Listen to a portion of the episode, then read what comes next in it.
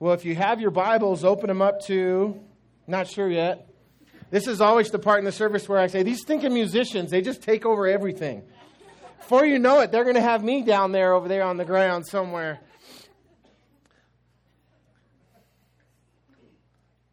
We, we get Apple TV. So, um, Again, this is the part in the service where I would normally say open your Bibles to a certain section, but today, as you know, we are um, continuing part two of um, our, our prophecy update. And so last week, it's kind of hard because last week, this week kind of runs into what we covered last week. So I, I don't really have the time to go back and, and, and kind of catch you up to speed for, for those of you that missed last week. But, but basically, we, we know that something is coming. And, and, you know, it's funny because the, the internet is ablaze. The internet has gone viral with this 923. You guys try it when you get home today. Go home and type into YouTube 92315, and there's hundreds of videos and different people with all these conspiracy theories and all these things. Not only that, but even in the Fox News and in the, um, in the media and all these places, there, there is um, this, this buzz one of the articles that I got, and I use this news source, which is not a mainstream news, news source, it's called Red Flag News, and, and articles all the time. The last one was 33 things that are going to happen in September of 2015.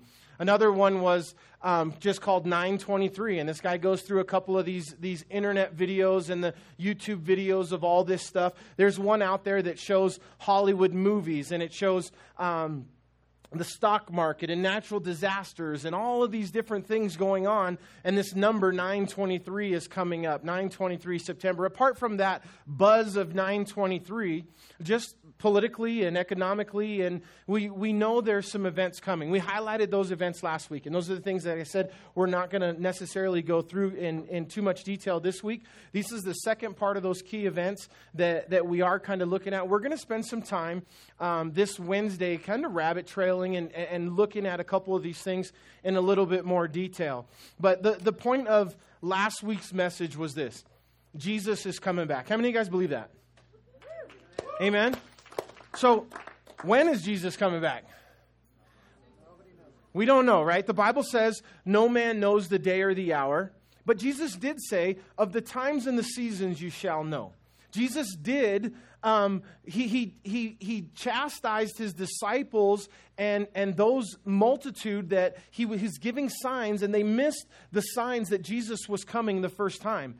And he said that, that they, they were hypocrites because they could discern the weather and they could look out and see that the south winds meant rain and, and they could discern the weather based on the signs, but they, they missed the signs of the times that God had given them through the scriptures. We know from the book of Daniel that Daniel, through studying the scriptures in Daniel chapter 9, right, Daniel to the day figures out the prophecies from the, the time that Artaxerxes gave the command to go forth and rebuild, that from this day it would be X amount of days until Messiah would come. And Daniel gave us the thing and he figured it out. And on the exact day that Daniel prophesied, Jesus entered Jerusalem on a donkey prophesied exactly. And Daniel got that from studying the scriptures.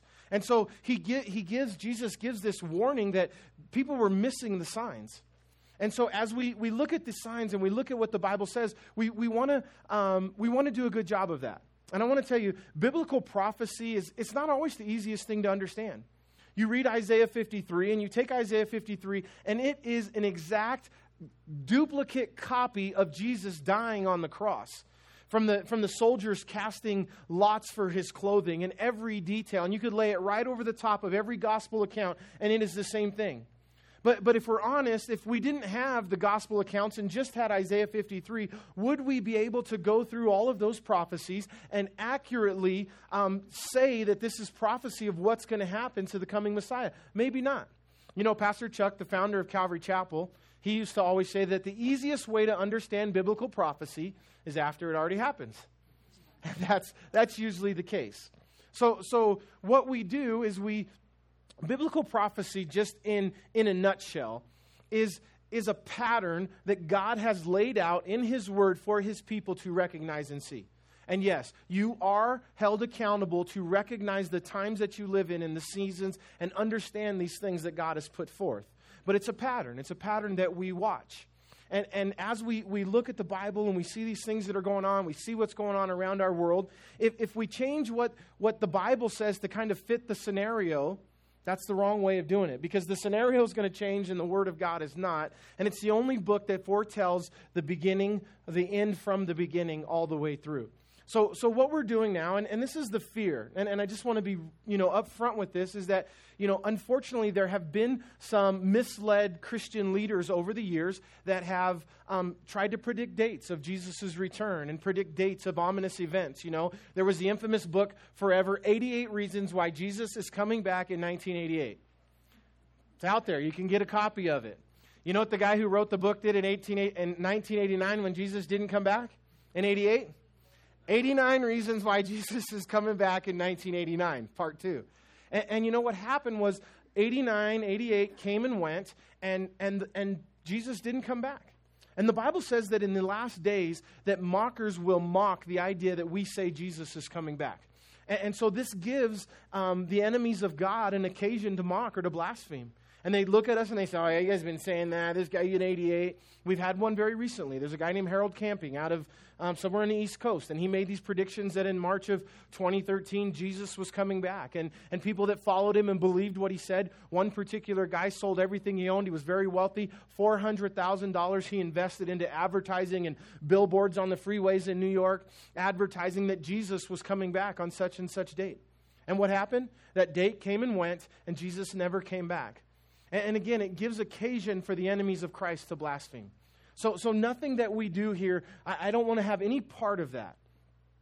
Because the Bible says that no man knows the day or the hour, and what's coming this September, you, you'd have to, again, be an ostrich with your head in the sand to miss that there's definitely something abuzz whether it's in the church or outside the church. Lydia was telling me this week in the office that she works in. She works with a couple of gals, different um, spiritual backgrounds and religious beliefs, and they were all talking, you know, in, in her office about, man, what is going on in September? There is so much happening on the internet and a buzz, and somebody said aliens are going to invade in September, and somebody said, oh, a comet's going to hit in September, and, you know, what, what's going to happen? But the, the fact being that, that the world is aware of of events happening in September.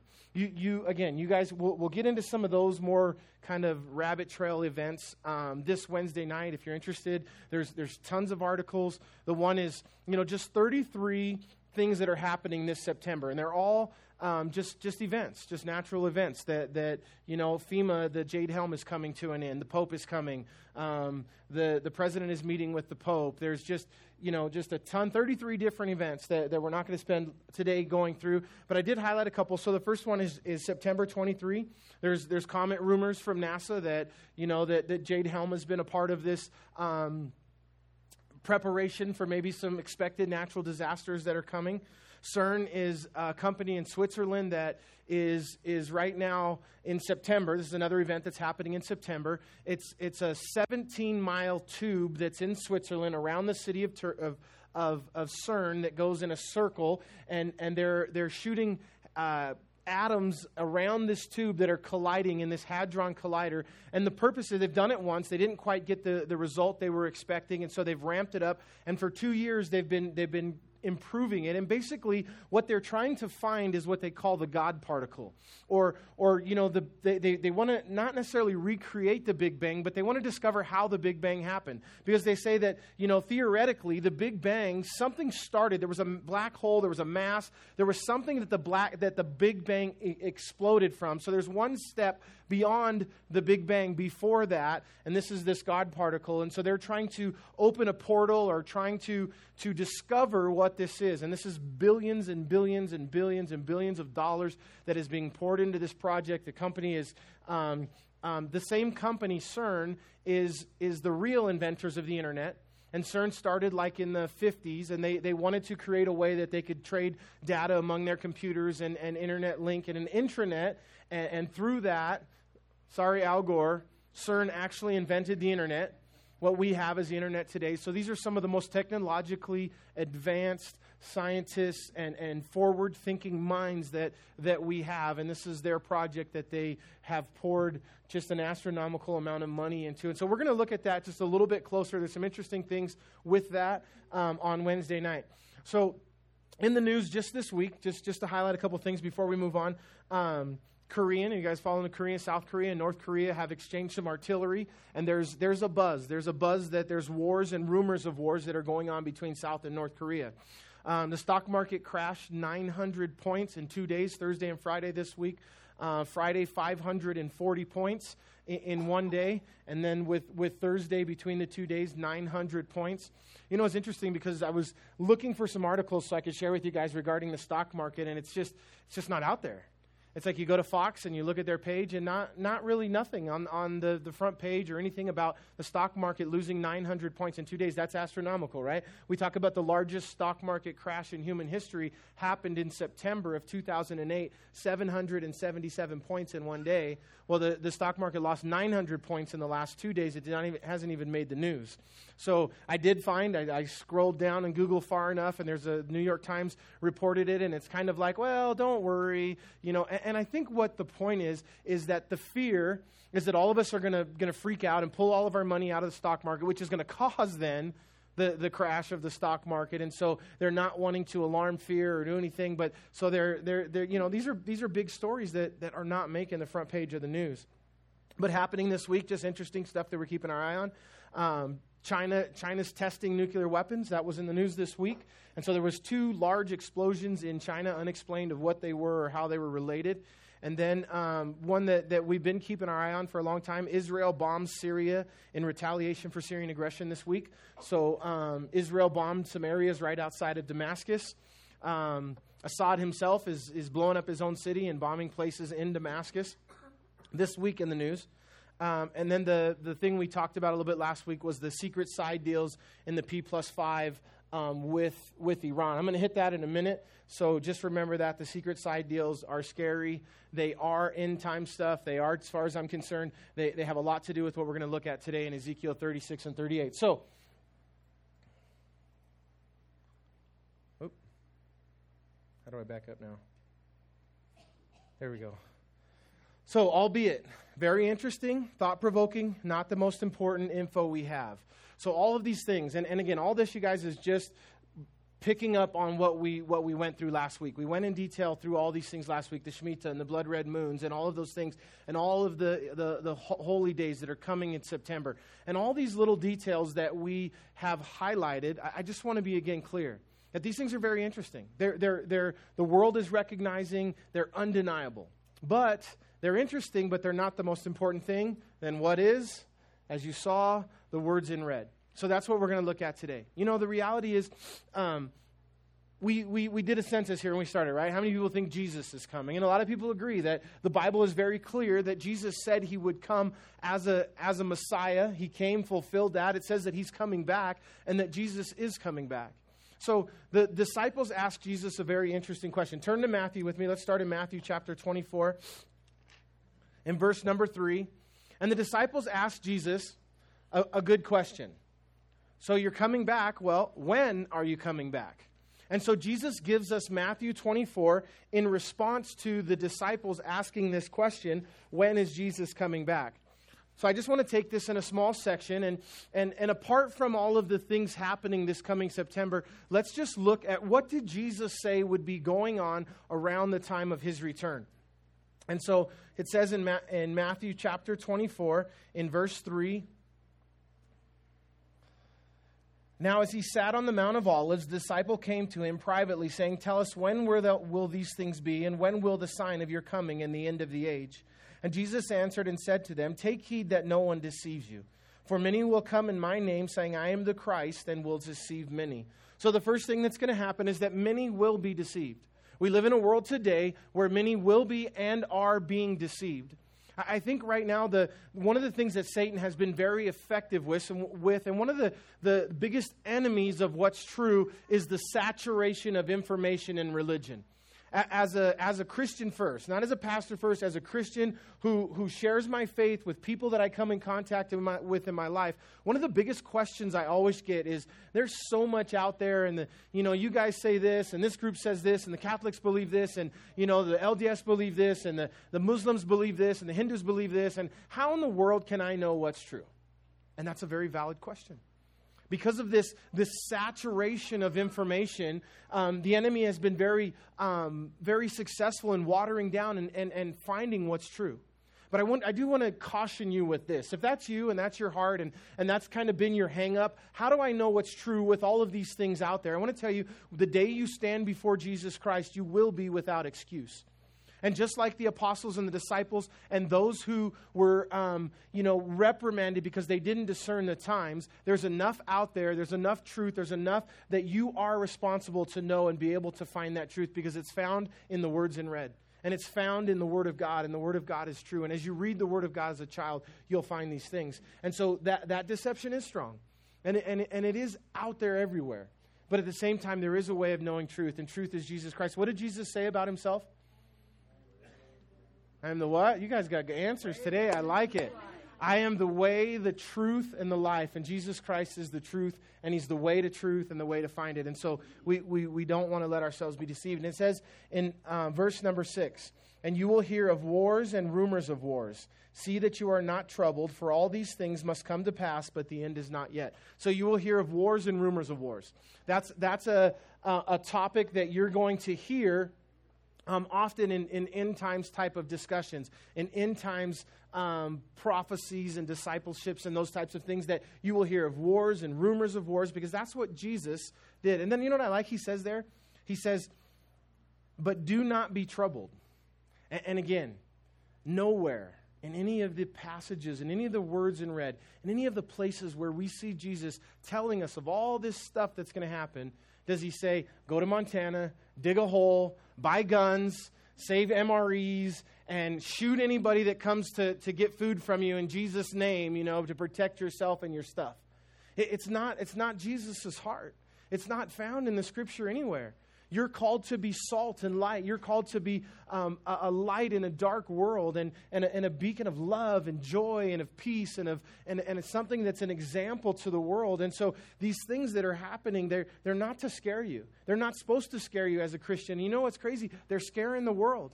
They're scaring the heck out of the world and they don't know where to turn. But as Christians, we got to give them some place to turn. We have to be a light that they can come to and an encouraging and reminding voice that, that Jesus loves you and he's going to take care of you and he's not appointed you to wrath. And there's no reason to be troubled. And, and, and for us as a church, you know, it's about Jesus. And we, we can't let these things um, put us into a spirit of fear because that's not God's heart for you. That's not God's message to you. You know, somebody asked me, and I get it all the time. I, I, shared one with you guys a couple Wednesday nights. I got a text message from a good friend of mine. He went through Bible college, and he loves Jesus, and he's looking at September, and he's thinking, you know, God, at the very least, God is going to judge the United States, and there are some things that, that, that are t- going to remove God's blessing from our country unequivocally the decisions that we've made and the direction that we are headed in so many different fronts is going to get God's attention, and God will at some point judge this nation. And you know what? It's, it's not strange. I don't need September to know that God has enough material and enough um, heartache that, that the United States, that at some point God is going to judge the, the sins of the United States. You know, Billy Graham said, like in the 60s, that if God doesn't judge the United States, he's going to have to apologize to Sodom and Gomorrah because, of, because we've way far surpassed in this country the sins that were committed in Sodom and Gomorrah. But at the same time, again, Jesus said, Let not your hearts be troubled. So, if we look just at wars and rumors of wars, we talked about just this week in the news South Korea and North Korea, Israel and Syria, two examples of, of wars and rumors of wars. This is an excerpt from Greg Laurie's um, Facebook page this week um, dealing with this topic just this week. I'm going to share just a little bit with you. It says, I, I believe we are seeing in our world right now what can be described as the foreshocks of Armageddon. We are seeing these foreshocks all around us. Jesus said in the last days we will hear of wars and rumors of wars. And it seems that today, that at every turn there is a new conflict. ISIS is creating chaos in the Middle East, North Africa, and Nigeria, and there is only continuing to grow. Syria is effectively under siege by ISIS, and in Iraq. One third of the country is now reportedly under ISIS control. Meanwhile, there is Iran. They, they are the nation bent on getting a hold of a nuclear weapon, which on more than one occasion they have threatened to use on the United States and Israel. In addition, Iran funds proxy groups like Hezbollah and Hamas to engage in acts of terrorism. There is Russia, which seems to be getting as aggressive as it used to be. So now we see China beginning to grow as well, wanting to dominate Southeast Asia and developing in its military in a dramatic way. Meanwhile, NATO appears to be doing nothing. So, what does all this mean? These are, all, are these the wars and rumors of wars? I believe they are foreshocks of Armageddon. I'm not the only one who thinks this, by the way. The Bulletin of the Atomic Scientists, which maintains the doomsday clock, moved it to three minutes to midnight on January 22nd of this year. In a message to leaders and citizens of the world, they said unchecked climate changes, global nuclear weapons, modernizations, and outsized nuclear weapons arsenals pose ex- extraordinary and undeniable threats in the continued existence of humanity, and world leaders have fallen with an act with the spread or the scale required to protect citizens from, from potential catastrophe. World leaders. The world is ripe for a charismatic leader, for a man of peace, someone who can bring solutions. And, folks, he is coming. He is not what you want. He is the Antichrist, also called the man of sin, the son of perdition, the little horn, and the wicked one. And he is also known as the beast. In many ways, Antichrist initially will appear to be good, but it will be a mask that he hides with who he really is. So it just goes on, and, and he describes basically those, those same types of things in there. The next section that, that, that Jesus gives us is he says, in verse number seven, for nation will rise against nation and kingdom against kingdom. And there will be famine, pestilence, earthquakes in various places. So, again, these are the signs that Jesus gives us of, of what to be looking for at the time of his return. And the next one is that the kingdom will rise against kingdom. And those are, those are what we're seeing in the world today. The kingdoms are rising against kingdoms. The second one is that is nation against nation. And that word in the, in the, in the Greek is ethnos versus ethnos. So, so Jesus says that ethnic groups will band together and will, will war against and will compete against other ethnic groups. So what's happening in our world today? Well, how about, you know, what happened in Ferguson, Missouri with Michael Brown? And, and what's happened with Freddie Gray and um, in Ferguson, Missouri, and the, the Black Lives Matter, and the, the, the, the, separation of what's happening and what it's creating is such a, a separation of, of, of ethnos versus ethnos. It's being fueled in our country, it's being fueled by our government, and, and they're just throwing gas on a fire that, that, that doesn't need to be. But, but it's evidence of what the Word of God says that ethnos will rise against ethnos. This same theme is, is repeated all over the world today. So, you know, this week, just last week, along this same front in Miami, at the Zion Baptist Church of all places, the Nation of Islam head, Louis Farrakhan, said he was looking for 10,000 fearless men to rise up and kill those who kill us, and stalk them and kill them, and let them feel the pain of death that we are feeling. And so all over the world, we're seeing this. Interesting that, you know, th- this doesn't even make mainstream media news. Did you guys hear that, that Farrakhan, in a church, the leader of said that, that, that he's looking for men to rise up and kill those who kill us, speaking about ethnos versus ethnos. Did that make your news feed this week? So the next one, Jesus said famines and pestilence and earthquakes. So um, some things happening, some things interesting that, that we're looking at kind of on this front. That, have you guys heard about the, the fault that's in uh, coast of Oregon? The Cascading Mountains is, is making a lot of news. Um, they're predicting that earthquakes will destroy 70% of the West Coast, 700 miles um, long, waves of 100 feet high. This has been reported on Fox News, on CNN News. I, well, I didn't see the one on CNN. I saw the Fox News special. It was an entire special. The scientists, the ge- geologists were there. And it's a matter of not if, but when. And, and these this cascading mountains um, are two tectonic plates off the coast of Oregon, and they're pushing against one another, and they're going to slip. One is going to slip under the other, and when that happens, it's it's going to create basically what we saw in this. What was that movie called that just came out about San Andreas? But it's really not San Andreas. The one in, nor- in the north part of the United States, the northwest part of the United States, is 10 times bigger than San Andreas. But we have San Andreas as well, and it will create a wall of water that will come all the way over the western part of the United States. And so this is this is a photo. This was the cover on the left there. You'll see this is the cover of New York Magazine in July, in the end of July. And so it's a it's hard to see because the color there red, but the, the left part there is the ocean, and then the part that's tearing back is is the part that will be affected by the cascading mountains and by this earthquake when it goes off. so this is something that's that's making news and that, that's being talked about. So you look at the, the potential of, you know, the, all of Washington, Oregon, part of California, the west coast there being underwater in a tidal wave. The other thing we have we're sitting on is we know that um, in the upper left there, that's Yellowstone eruption. This is, this is an article that they're, they're predicting from August 21st, 21. And Yellowstone, again, you guys, is not an if, it's a when. Yellowstone is, is, is sitting on the largest volcano, and it's not a matter of if it'll go off, when it'll go off. And when Yellowstone goes off, the catastrophe is going to be so enormous that, that it's going to affect, and it's again, it's hard to see on that little map there, but the outer rings, that's, that's almost the entire United States. So as the rings get smaller, it's total devastation, smoke clouds affected, and, and the people that will be affected. But, but the five states surrounding Yellowstone will have mass devastation if this, this volcano erupts. And they're, they're predicting that it's not a matter of if, it's a matter of when. And so we're sitting on these things that are, you know, and Jesus said again, Jesus said, You'll hear wars and rumors of wars, earthquakes, pestilence, famines, and I'm just highlighting a few of those things that are coming. This here is a picture of uh, an app that I just put on my phone this week. Chris turned me onto it. It's, it's called Quake Feed. And so you can download this app, and, and it, it details, and this is a picture from this morning, and again, maybe a little hard to see, but the, all those little dots are earthquakes that have happened over the weekend. There's hundreds of them on there. They all have a little, um, they're all 2.5 and higher, are the ones that are registered there, and they're just everywhere. So, you know, you might say, yeah, but we've, we've always had earthquakes. We've always had famines. We've always had pestilence. These things have been around for hundreds of years. What's different? And, and what's different is what Jesus said. Jesus said that there will be like birth pangs upon a pregnant woman. And what's going to happen with these natural disasters and these signs that Jesus gives us is he said that they're going to increase in intensity and frequency. And so, you know, you can just do a study, do the study on earthquakes. Jesus said in the last days there'll be earthquakes in various places. And so you take 1900 and we average, you know, 10 earthquakes a year. And, and by today, we're averaging 100 earthquakes a day. And so the, the frequency and the intensity is increasing, and that's what we're looking at.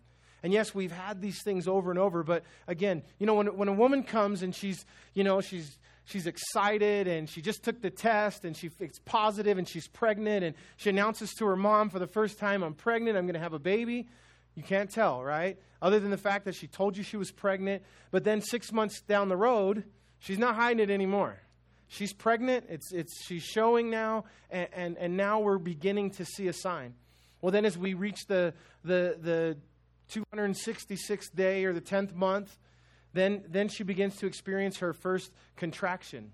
And the first one is what? It's 30 minutes apart, and it's, it's intense, but not as intense as the next one that's going to come.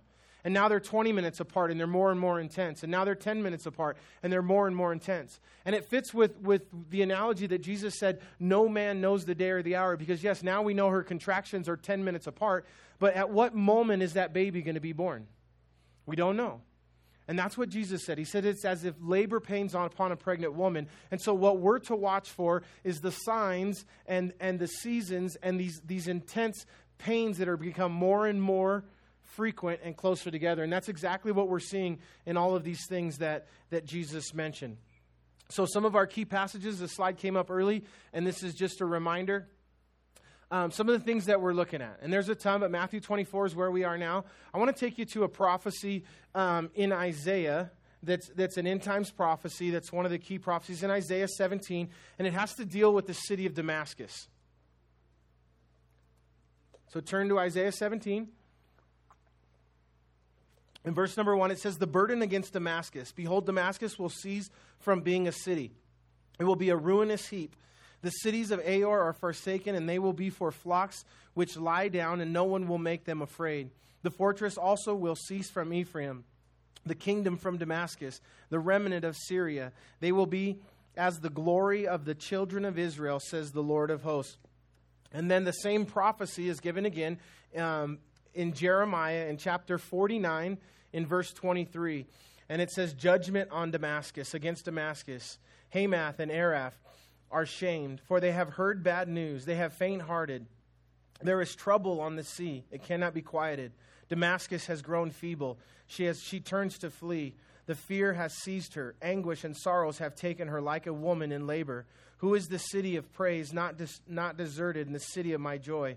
Therefore, her young men shall fall in her streets, and the men of her war shall be cut off in the day, says the Lord of hosts. I will kindle a fire in the wall of Damascus, and it shall consume the places of Ben Hadad. So you, you have these biblical prophecies, and Isaiah 17 is something that, that my pastor has been telling us about for years because Isaiah 17 is yet to be fulfilled. God says that Damascus will become a ruinous heap. So this is a that's a picture at night of Damascus today. It's a, it's a, it's an amazing, sprawling city. Five million people live in Damascus. It's a huge city. This is a picture of it at, at, during the day. You can see just how far it spreads and how wide it goes. It's, it's still there.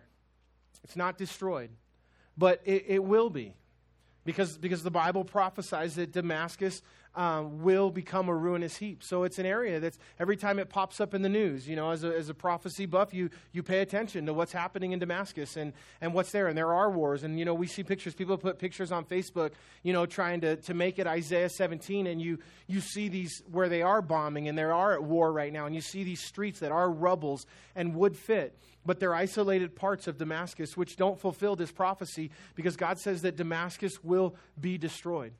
And so the fact that Syria and Israel right now are um, exchanging, exchanging artillery fire and exchanging missiles is, you know, it's always something to keep our eye on because this is going to come to pass.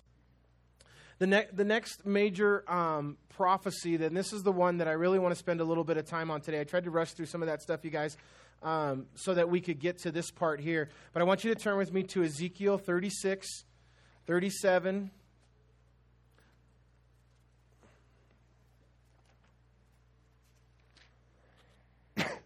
So, as far as the, the last days go, if, if you're a, a prophecy buff or if you're trying to follow what does the Bible say about the last days, you have to have a general understanding of what it says in Ezekiel 36, 37, 38, and 39. So, first in Ezekiel 36 and 37, I want to look at them. I'm not going to go through them all verse by verse, but I just want to highlight a little bit. And I'm, I'm going to begin in chapter 36 in verse number, number 1. It says, And you, son of man, prophesy to the mountains of, of Israel and say, O mountains of Israel, hear the word of the Lord. Thus says the Lord God, because the enemy has said of you, Aha, the ancient heights have become our possession. Therefore prophesy and say, Thus says the Lord God, because they made you desolate and swallowed you up on every side, so that you became the possession of the rest of the nations. And you are taken up by the, hit, by the lips of talkers and slanderers by the people.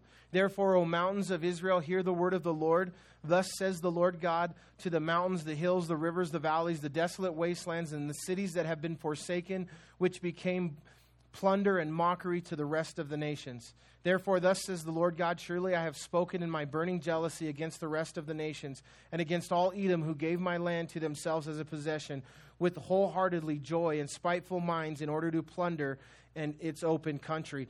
So, Israel has been, as you know, a wasteland for the last 1900 years. We have um, in AD 70, Jesus said, Destroy this temple in three days and I will raise it up. He was speaking of his body. He also wept over Jerusalem because he, he saw the, the destruction that was coming upon Jerusalem because they missed the, the Messiah and they missed their, their opportunity to embrace the Messiah and bring peace. And in AD 70, Titus Vespasian, exactly as the Bible predicted, came into Jerusalem and destroyed the temple. And Jesus said, Not one stone would be left upon another. And the prophecy, these were huge stones in this huge temple that was built by Herod and, and, and, the, the gold from the top of the temple, they set it on fire and it began to melt and it came down into the cracks of the, of the rocks. And the soldiers, wanting to get the gold, took their spears and pushed the rocks over so that they could retrieve all the gold that were in between all of the cracks of the temple. And not one stone, exactly as Jesus said, not one stone was left on another. And that was in AD 70. They came and they, they, they, they plowed the entire city with salt just to destroy it so that nothing would grow and nothing could, could come back there. And from that time, AD 70, some Jews remained in the land. And the, the last of them, about 110, were, were gone and out of Israel. And since that point, there, there was nothing. And Israel has been a wasteland. And it's had some different um, Ottoman Empire and the Muslims and different groups have, have come in and, and settled there at times. But nobody has inhabited Israel. And the Jews did not inhabit Israel.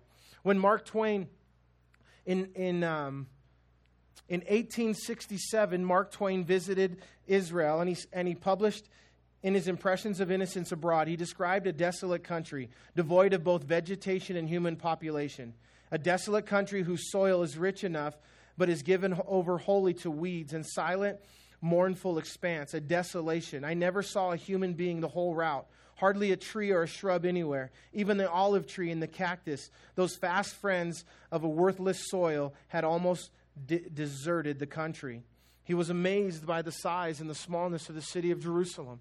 And so Mark Twain, in his own writing, says that the, the land was, was a wasteland in 1867 as he, as he just weeds, and he didn't even see a, another human being the entire time he was there. And so we, we have, um, you know, something like this where, where the, the land is, is desolate. You know, when Hitler wanted to kill the Jews and annihilate the Jews, he didn't go to Israel to get them, right? They, they weren't in Israel. They didn't have a homeland. From AD 70, they were dispersed around the whole world. And so when Hitler went to get the Jews, he went to Poland and he went to Russia and he went through all of Europe and he went to all the different countries and trained them to Auschwitz and the different concentration camps because they weren't in Israel.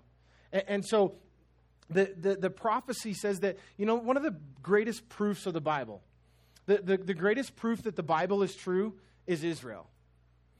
The fact that Israel is a nation today, that Israel has a language, they have a culture, they have a people group, and through all of this atrocity have remained a people group today is the number one proof that Israel is true and that the Bible is true. And, and Satan has deliberately attacked Israel since Adam and Eve, knowing that, that if he can defeat and, and annihilate the Jews, that there will be no more, the Bible won't be true. And you know what? Jesus was a Jew. You guys know that? You guys cool with that? it's, it's, it's Hebrew. It's Jewish. The Bible is Jewish. The, the, Jesus was a Jew. Like, we shouldn't have a problem with that. It's just, it is what it is. And, and you know what? Jesus said he's coming back, but he's not coming back to Mexico City. He's not coming back to, to South Korea, to Seoul, Korea. He's not coming back to Tokyo. And, and nothing against any of those places, right? It's just Jesus chose a place a, where he's going to come. And he was born in Bethlehem, and he's coming back to Jerusalem. And guess what, Jerusalem, what's going to happen? Jerusalem's going to be there when he's ready to come back because it's his, it's his land.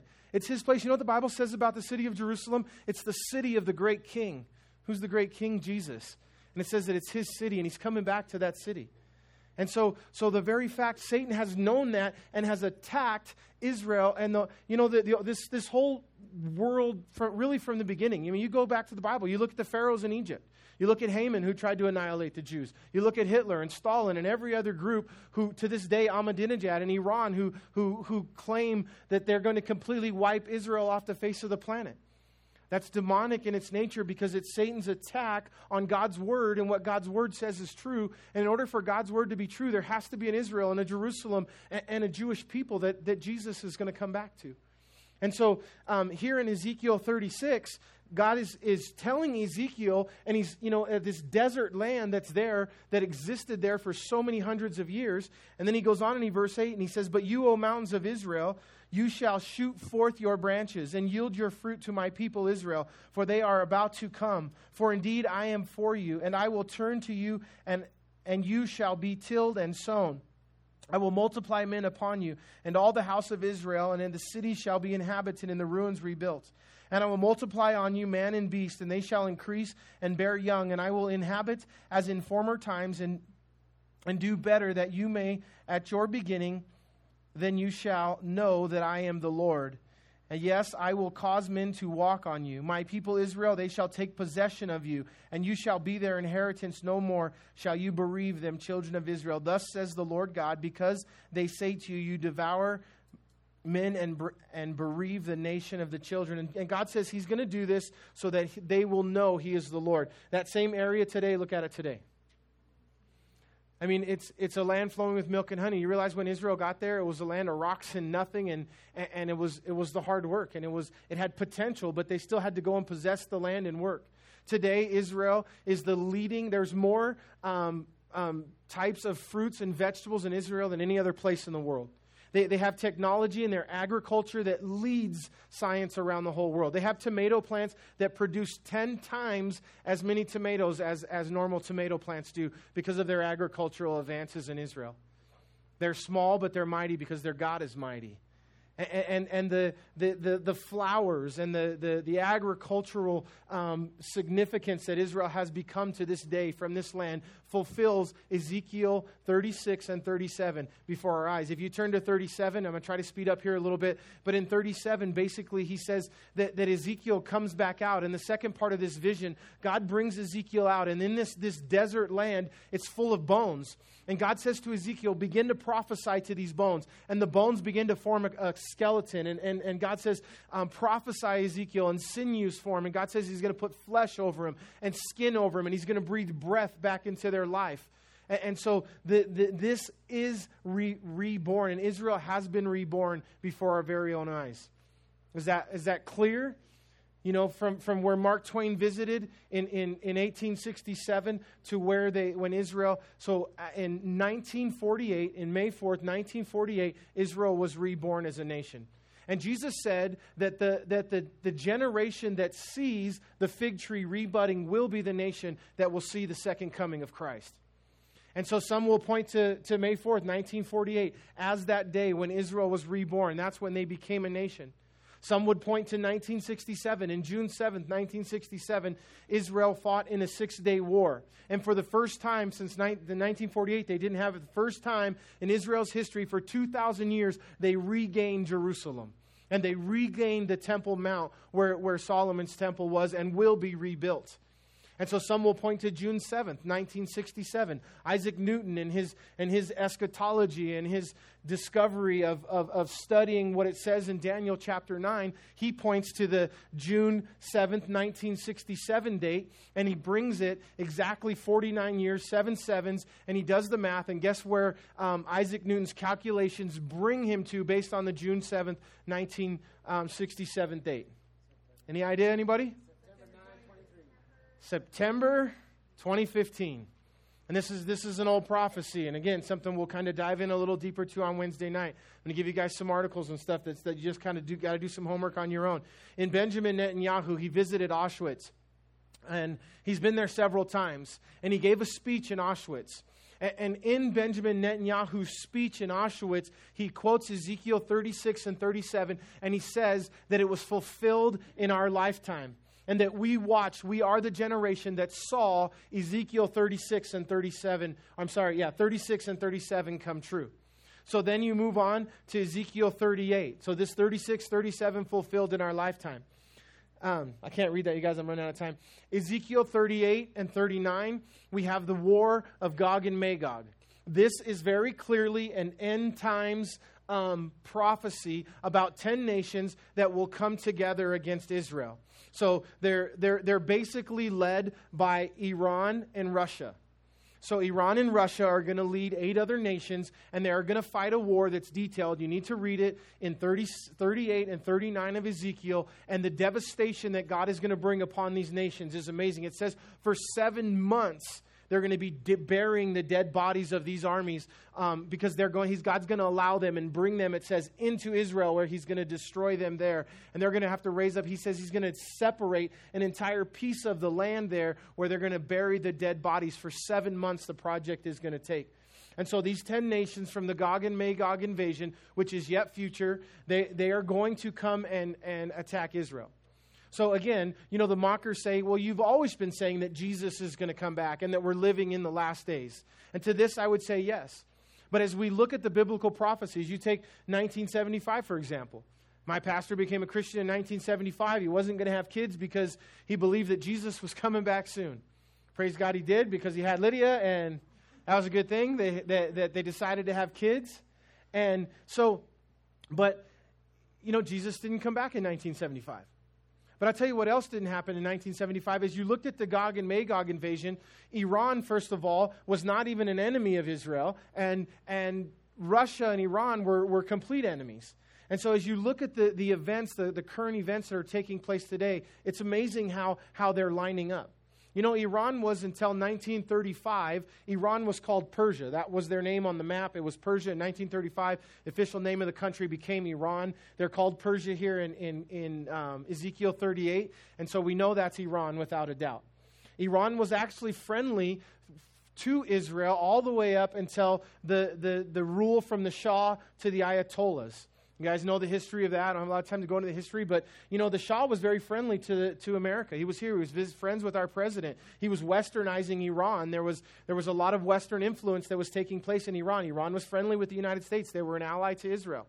And, and there was a revolt between the Ayatollahs and the Imams and the, and the Shah. And eventually the Ayatollahs won and the, the Imam was ousted. And, and as a result, you know, we had the, the, the deal in Iran where the students captured the embassy and 53 American hostages were being held in Iran. And then, praise God, the day that Ronald Reagan became president, they let him go, right? After holding it for so long, knowing that Ronald Reagan wasn't going to mess around.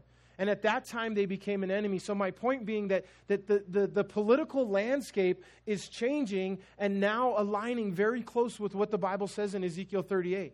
I, mentioned last week that, that just, just this last month, Russia parked two warships in Iran, two Russian warships in Iran, in a joint training session with Iran. It, Russia's um, interest in Iran is, you know, after the Cold War and, and the wall came down, Russia's economy collapsed and they, they, have, they had no money, but they did have a plethora of weapons. And, and, these Middle East countries needed weapons and Russia needed money, and so they, they, they started partnering up on this. And now Russia's interest in, in Israel is very significant because the one um, kind of foothold in the economy that Russia has is in the area of natural gas. And, and, and, Israel, and Russia kind of chokes the pipe that feeds all of Europe, and, and, it's kind of their, their control over the economy and their ability to, to, to stay vibrant.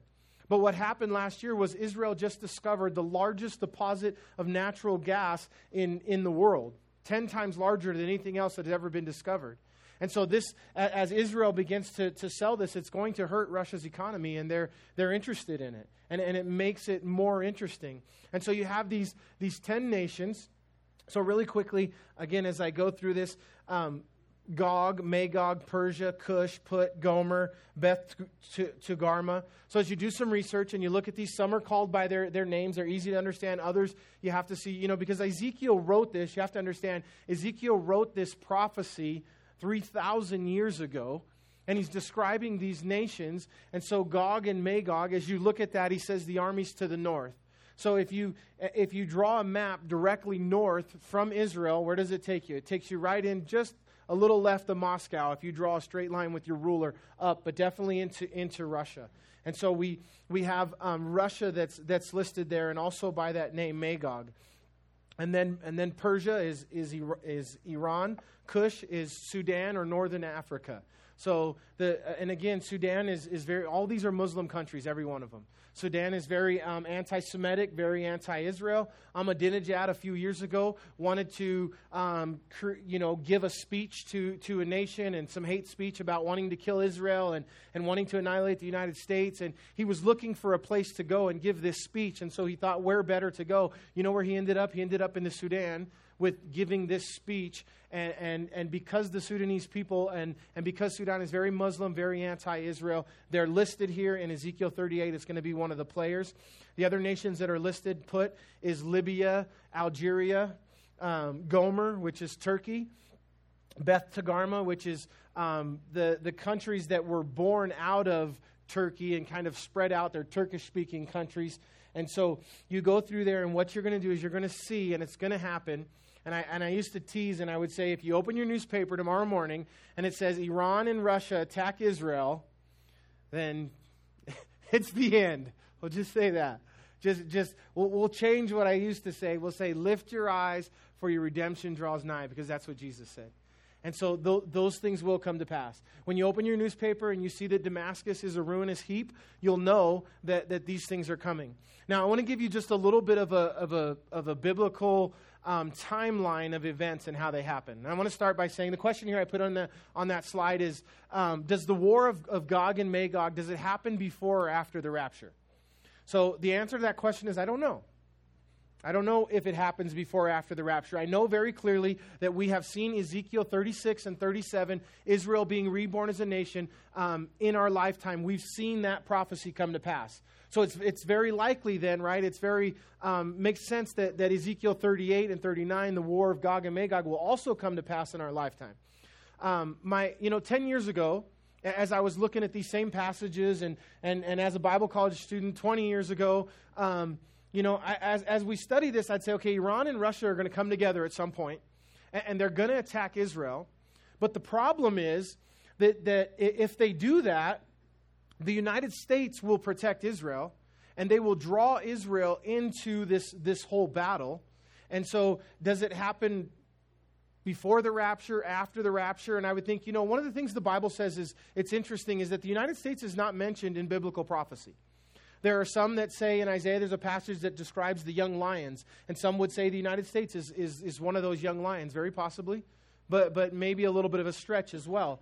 But, but nowhere very clearly is the United States listed in end times prophecies in any of these things. Through, through any, any of the passages that, that deal with prophecy, United States is just not there. So why is the United States not listed?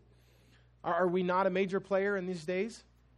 I think that we are, and that it would seem like somewhere we'd come up on a radar, but we don't.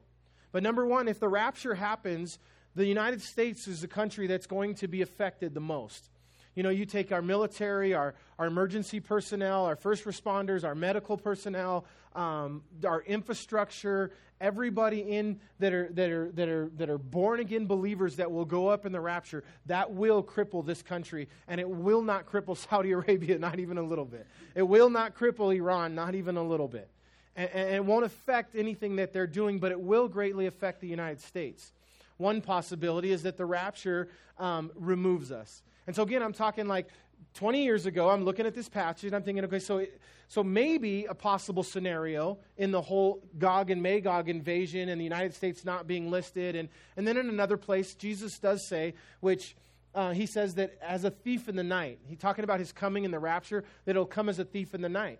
So some people say that that, that means that the Lord is in the rapture going to pluck people out, kind of as a thief in the night, and it may take the dust to settle a week, two weeks before you even realize that, that there's been a mass rapture of people off of planet Earth.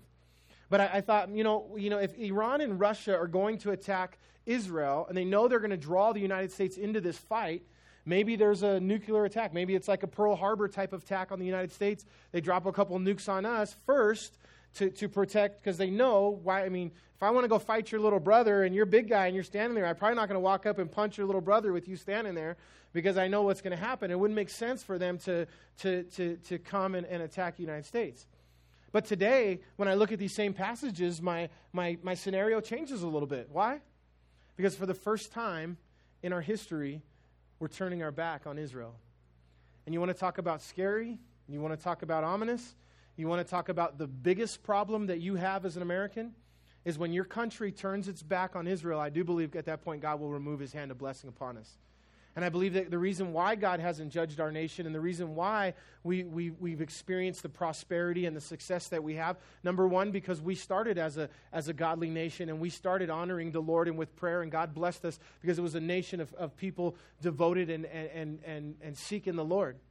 And, and the bigger reason is because we've been friendly and we've been a friend to Israel all these years. And God says, I'll bless those who bless you and curse those who curse you.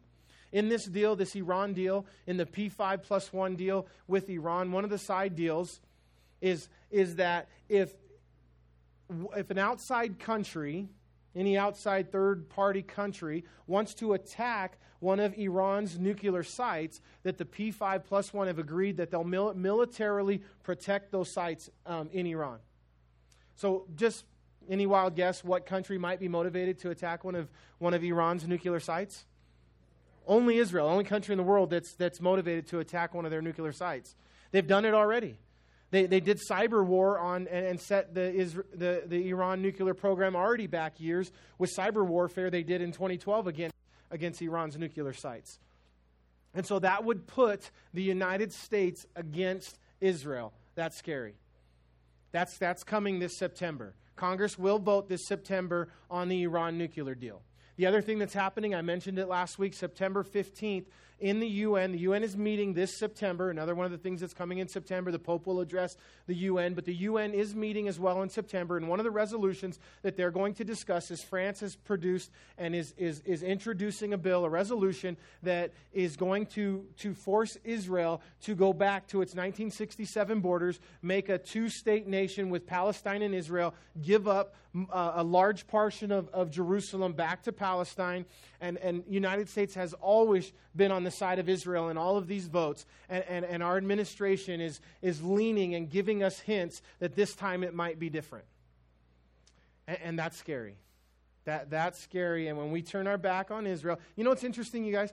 In this, in this war of Gog and Magog, there, there's these 10 nations that come against Israel.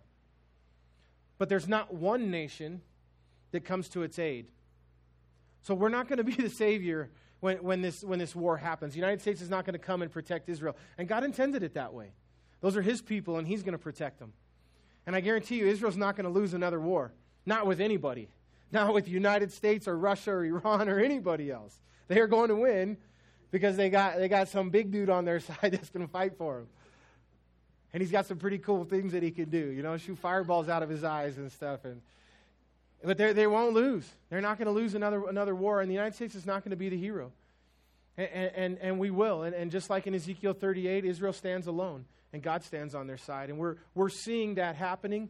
We're going to see the, some of the fruit and potential fruit of that this September. It's another one of these things that, that we're keeping our, our eyes on. So I just, I just want to close with this. So, as far as the, the, the war of Gog and Magog, to answer my own question, will it happen before or after the rapture? I don't know. I, think it could be simultaneous. I think we could see the, the events of, of the Gog and Magog and war. Uh, war. I think it's possible that the rapture happens and, and, then the, the Gog and Magog and war kicks off shortly after that. I kind of just personally, um, and I, I, don't know, to, just to be honest, nobody does, but my personal belief is that we will see part of it, that it, it will precede the rapture and, and the events that, that will, will lead into the seven year tribulation period kicking off. So, just want to close with this. Um, Jesus said, I am. And Jesus said, I am seven times. I am what? So I want to I want to just share with you a couple of those out of the Gospel of John as we uh, close. What the the admonition about all this stuff you guys spending these two weeks kind of detailing this, these biblical prophecies and, and and I want you to be first of all educated. You know, I, I have a I have a, a neighbor who who I love very much and is good friends of mine and you know I, I, I just happened was over their house yesterday in the afternoon and I just laid all this stuff out, you know, and I told them like four times, I'm sorry, I'm sorry, I'm preaching, you know, but and they're like, no, and they're so interested. And, you know, I said what I always say. I said, you got to be an ostrich with your head in the sand to miss this stuff. And she said, well, I guess I'm an ostrich with my head in the sand. You know, the wife did because I, I, I don't, I've not heard any of this stuff. And so I, I want you guys to be aware of what's going on. I want you to make your own decisions. But the, the purpose is not fear. The purpose is not to scare anybody into something different. The purpose is that to get our hearts and lives right with Jesus Christ. This is no time, as Jesus said, to be carousing around with the cares of this world and drunkenness and, and, and living your life apart from Christ. If you're not in God, it's a time to get in God. If you're not in Christ, it's a time to get in Christ. And that's the point. The point of all this and the point of what I share is, is so that you can get your lives and your hearts right with Jesus Christ. It is no time to be messing around. You don't want to be the, you know, Jesus gave parables about it, and he said there was 10 virgins who went out, and, and, and five of them were prepared and ready for when the bridegroom or when Jesus came back, and five were not, and they left to go try to get ready. And by while they left, the bride came, the bridegroom came and took the brides, and they got left behind. And it's no time to be not prepared. And so the whole, the whole point of it is, is, is to have your heart and life right with Jesus Christ. And Jesus is so in love with each and every one of you. And, and the reality is, if I wasn't in Jesus, I would be scared. And, and I would be looking at September and wondering what's going to happen and how it's going to affect my life. And, and, and, again, as Christians, we have, to, we have to be ready that, you know, September could come and go. And I don't think it'll come and go with no bumps or no blurps, but it could come and go, and, and, and life could go on. You know, there are those that, that say, you know, yeah, I think, you know, I'm really looking at for Jesus to come back this September. And others say that there's no way Jesus can't come back in September. We're still looking at some of these prophecies that have to be fulfilled first. But at, at, at the very least, it, you know, it's not the return of Jesus Christ, but it is a judgment that's going to come on the United States, and it will be an opportunity for people to repent. And maybe, maybe some of the things that are going to happen is God's mercy and grace to get the attention of, of, of some of us and, and some, some people in this world where He's going to take a time and there's going to be a revival. And there's going to be a time where, where some things are going to happen that are going to get people's attention and they're going to come to Christ. and, and that his return is, is, is a year or two years out, and that, that these are things that, and so we just got to be ready for that. We, we got to be ready for whatever's going to happen. Jesus said in John chapter 6 and verse 35, Jesus said, then, then they said to him, Lord, give us this bread. And Jesus said to them, I am the bread of life. He who comes to me shall never hunger, and he who believes in me shall never thirst. But I have said to you that you have seen me, and yet you do not believe. And all the Father gives me will come to me, and the one who comes to me I will by no means cast out. In John chapter 8 and verse 12, Jesus says that he is the light of the world. And he said, I say no. Then she said, No one, Lord. And Jesus said to her, Neither do I condemn you. Go and sin no more. And then Jesus spoke to them again, saying, I am the light of the world. He who follows me shall not walk in darkness, but have the light of life. And then in John chapter 9, 10 and verse 9, Jesus says, I am the door and anyone enters in by me, he will be saved, and will go in and out and find pasture. And the thief does not come except to steal, kill, and destroy. And I have come that you might have life, and that more abundantly. And in verse 11, Jesus says that he's the good shepherd. He says, I am the good shepherd. The good shepherd gives his life for the sheep. In John chapter 11, in verse 25, Jesus says that he is the resurrection. I am. Jesus says, I am the resurrection and the life. He who believes in me, though he may die, he shall live. And whoever lives and believes in me shall die, never die. Do you believe this? I'm going to ask you guys a question. I want you to respond. And Jesus said to her, I am the resurrection and the life, and he who believes in me, though he may die, he shall live. And whoever lives and believes in me shall never die. Do you believe this? And she said to him, Yes, Lord, I believe that you are the Christ, the Son of God, who has come into the world. And then my favorite from John chapter 14 and verse 6, Jesus said, I am the way, the truth, and the life, and no one comes to the Father except through me. And then my other favorite, in John chapter 15, Jesus said, Abide in me, and I in you, as the branch cannot bear fruit of itself unless it abides in the vine. Neither can you unless you abide in me. I am the vine, and you are the branches. He who abides in me, and I in him, bears much fruit, for without me you can do nothing. Let's stand.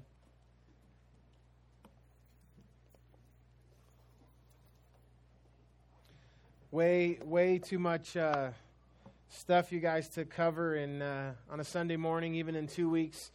Um, you know, oftentimes when I study, it's like trying to find enough stuff, but usually this week it's been trying to condense everything down into to what'll fit in a Sunday. So, um, want to invite you guys to come back Wednesday night. We'll feed you.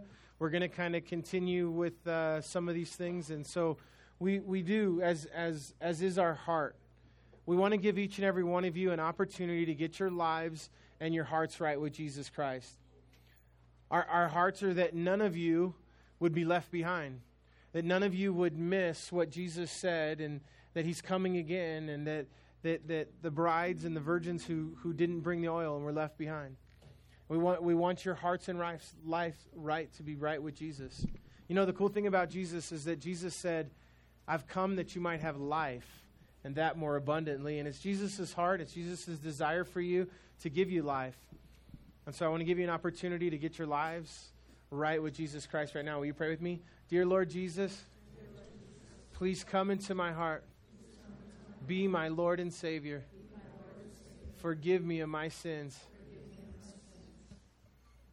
Now, I just want to pray for you. Lord, we pray, Father, for this church. I pray, Lord God, for anyone in here, Lord, who's asked you in their heart this morning that, Lord, that magic doesn't happen in the words that came out of their mouth, but that magic happens in a surrender of their heart. And so, Lord, I just pray, Father, that as your Spirit calls them, that they would respond and they would surrender their hearts and lives to you, Jesus. I pray, Father, for this nation. I pray, God, for our, our, our country and, and for all these resolutions that are coming in September. And I pray, Lord God, that, that we would never turn our backs on Israel. And Lord, if we do as a church, we repent, we turn from that, God, and we have no part of that, Lord Jesus. Our hearts and our lives, Jesus, we believe your word. And, and, Lord, we stand. We stand with you. We stand with your people. We stand with Israel. And Lord, I pray for um, just for our family, our family and our friends. We pray for our neighbors, Lord, who may have no idea that, that, that just a lot of stuff is going down this, this coming September. And I pray, Lord, that we could share in a loving way.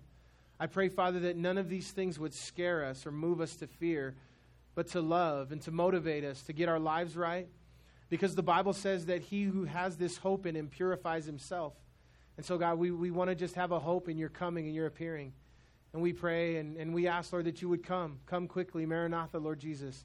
And that we're ready when you come, Lord Jesus and that we're found worthy to escape these things that will come upon this world, as, as Jesus, you told us to pray. And so, Lord, help us to watch and pray each day. Fill us with your spirit and bless, bless each one who's come this morning in Jesus' name. Amen. Amen. God bless you.